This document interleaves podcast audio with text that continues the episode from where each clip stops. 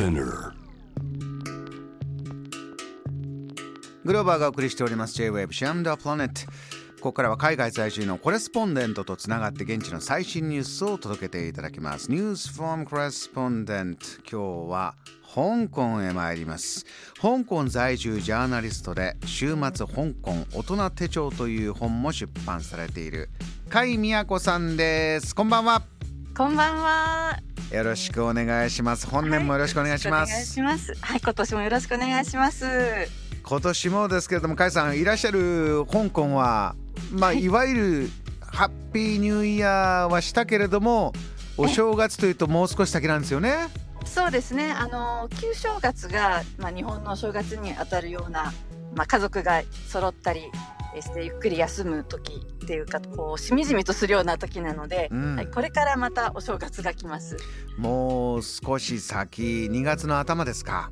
はい、そうですね。どうでしょう？今日本でもあのオミクロンでまたちょっと皆さん生活が、えー気をつけなきゃという空気が広がってきてるんですがそちらいかがですか？はい、実はですね、5月からずっともうほとんど一桁やあの感染者ゼロ人というのが続いていて、まあ、かなり緩くなっていたんですけれども、なんとですね、大晦日にちょっと事件がありまして、えあのまあ、キャセイパシフィックのクルーの方がですね、自宅待機しないといけなかったのが、大晦日に外に出かけてしまったんですね。えうん。でその方が、まあ、オミクロンニューヨークから持ってきたということであの市中感染が始まってしまいまして、うんうん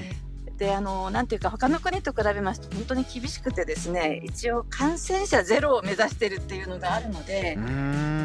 だにまだ一桁だったりするのにものすごい厳しい規制が始まってしまいまして。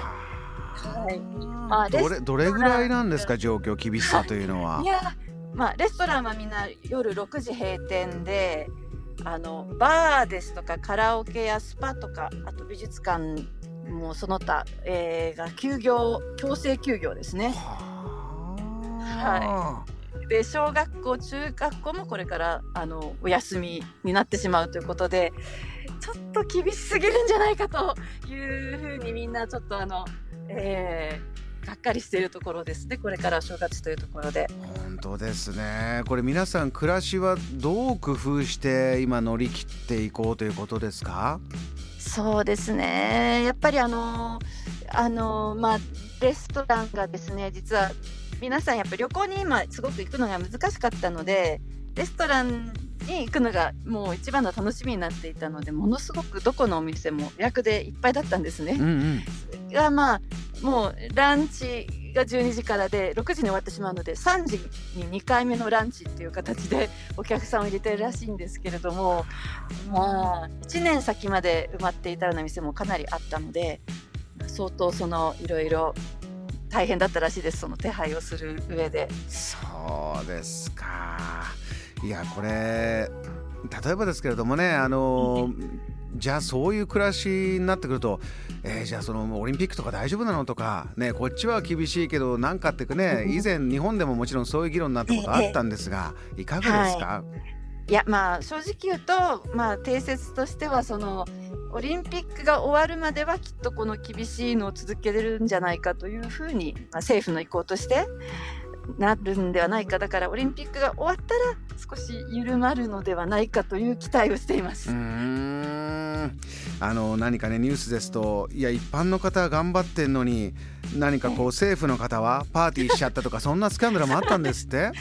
そうなんです。あのその最初にクルーの方がまあね始めてしまったので最初政府からすごく厳しいこと言われていたのがその後なんだか170人ぐらい集まっての大きな誕生パーティーをどっかでやったらしくてそれに10人以上も本当に政府のかなりトップの人が入っていたということで突然なんかこうあの変わりましてまあやはり個人の責任だからあまり口は出せないみたいなことを急に言い出されて。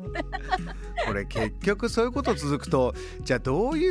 これ何科学的な根拠とか関係ないんじゃないのっていうね疑心暗鬼になってしまいますんでねそういうことってそうですね。ねそうなんです。えーまあ、そういったなんかあの旧正月、えーこれはもちろん喜びのいろんな、ニュースもあるようですからこういうもんなんだよというトピックも教えてください。あはいあのですね、まあ、日本でいうお餅にあたるものが香港にもあるんですけれどもこちらがあの人号という名前で、まあ、その年の年のケーキと書くんですけどもあのー日持ちがしてでそれがこうなんていうかお届け物とかギフトとして送られてくるんですね。で私もあの仕事でまあレストランですとかホテルの方とこう付き合いがあるのでいろいろなところから最近届いてきまして来た来たとちょっと 花やっぱり華やかな感じがしてとても嬉しいんですけどなんていうかやはりそのいろいろな種類があって例えばココナッツだったりとか、えー、あとデーツ夏目を使ったものだったりとか、うん、ああと基本のものの大根餅って、まあ普段天津でも出てくるものなんですけども、まあ、それをこう丸いくケーキのような形にして、えー、箱に入れて送るっていうような形になっています。そうなんだ。そういった送り合いで、えー、またこの気持ちとしてはねどうにか旧正月お祝いし合おうよという、えー、空気も伝わってまいりました。あもう一つそうだ甲斐さん。最新ニュース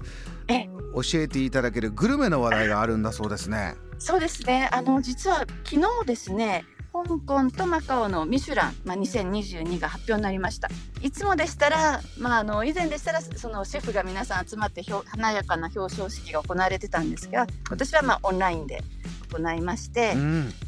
香港ではですね新たに11件に星がついたそうです。えー、これ甲斐さんとして、はい、あここ来たんだとかあここ知ってるやっぱりとかありました？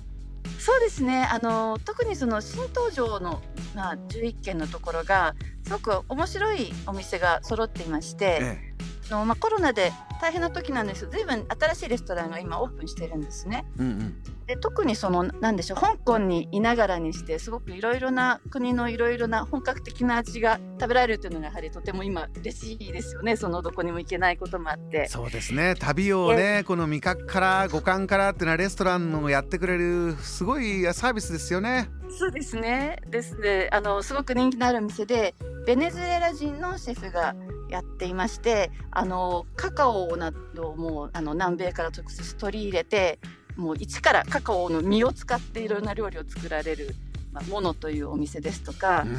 うん、韓国にミングルスというとても人気のあるレストランがあるんですけれどもそこのシェフがあの香港でハンシックグーという韓国料理のお店をオープンしたりあの中国でもちょっと地方のニンボというとこですね、ええ、あのの独特な料理を出すところでしたが何でしょうインド料理にも一般的なこれがインド料理だってイメージよりかなり繊細であのファインダイニングとか美食のインド料理というような形のチャートというお店がすごく人気が高くてその辺りがみんな新しく星を取ってますね。香港は何か世界中からこう熱いシェフが集まってきてるというような、えー、そんな感じもしてきますね。あそうですね。でやはり食べる方もすごく熱心なのでもう情報交換もすごいですね。あそこの店行ったとかもう本当にいつも話題になっています。また思いっきりレストランも楽しめる日が早く来ることを祈っております。甲斐さんお忙しい中大変な中お話ありがとうございました。あ ありがとうございます。えー、この時間は香港からジャーナリスト甲斐美也子さんのお話を伺いました。JAM The Planet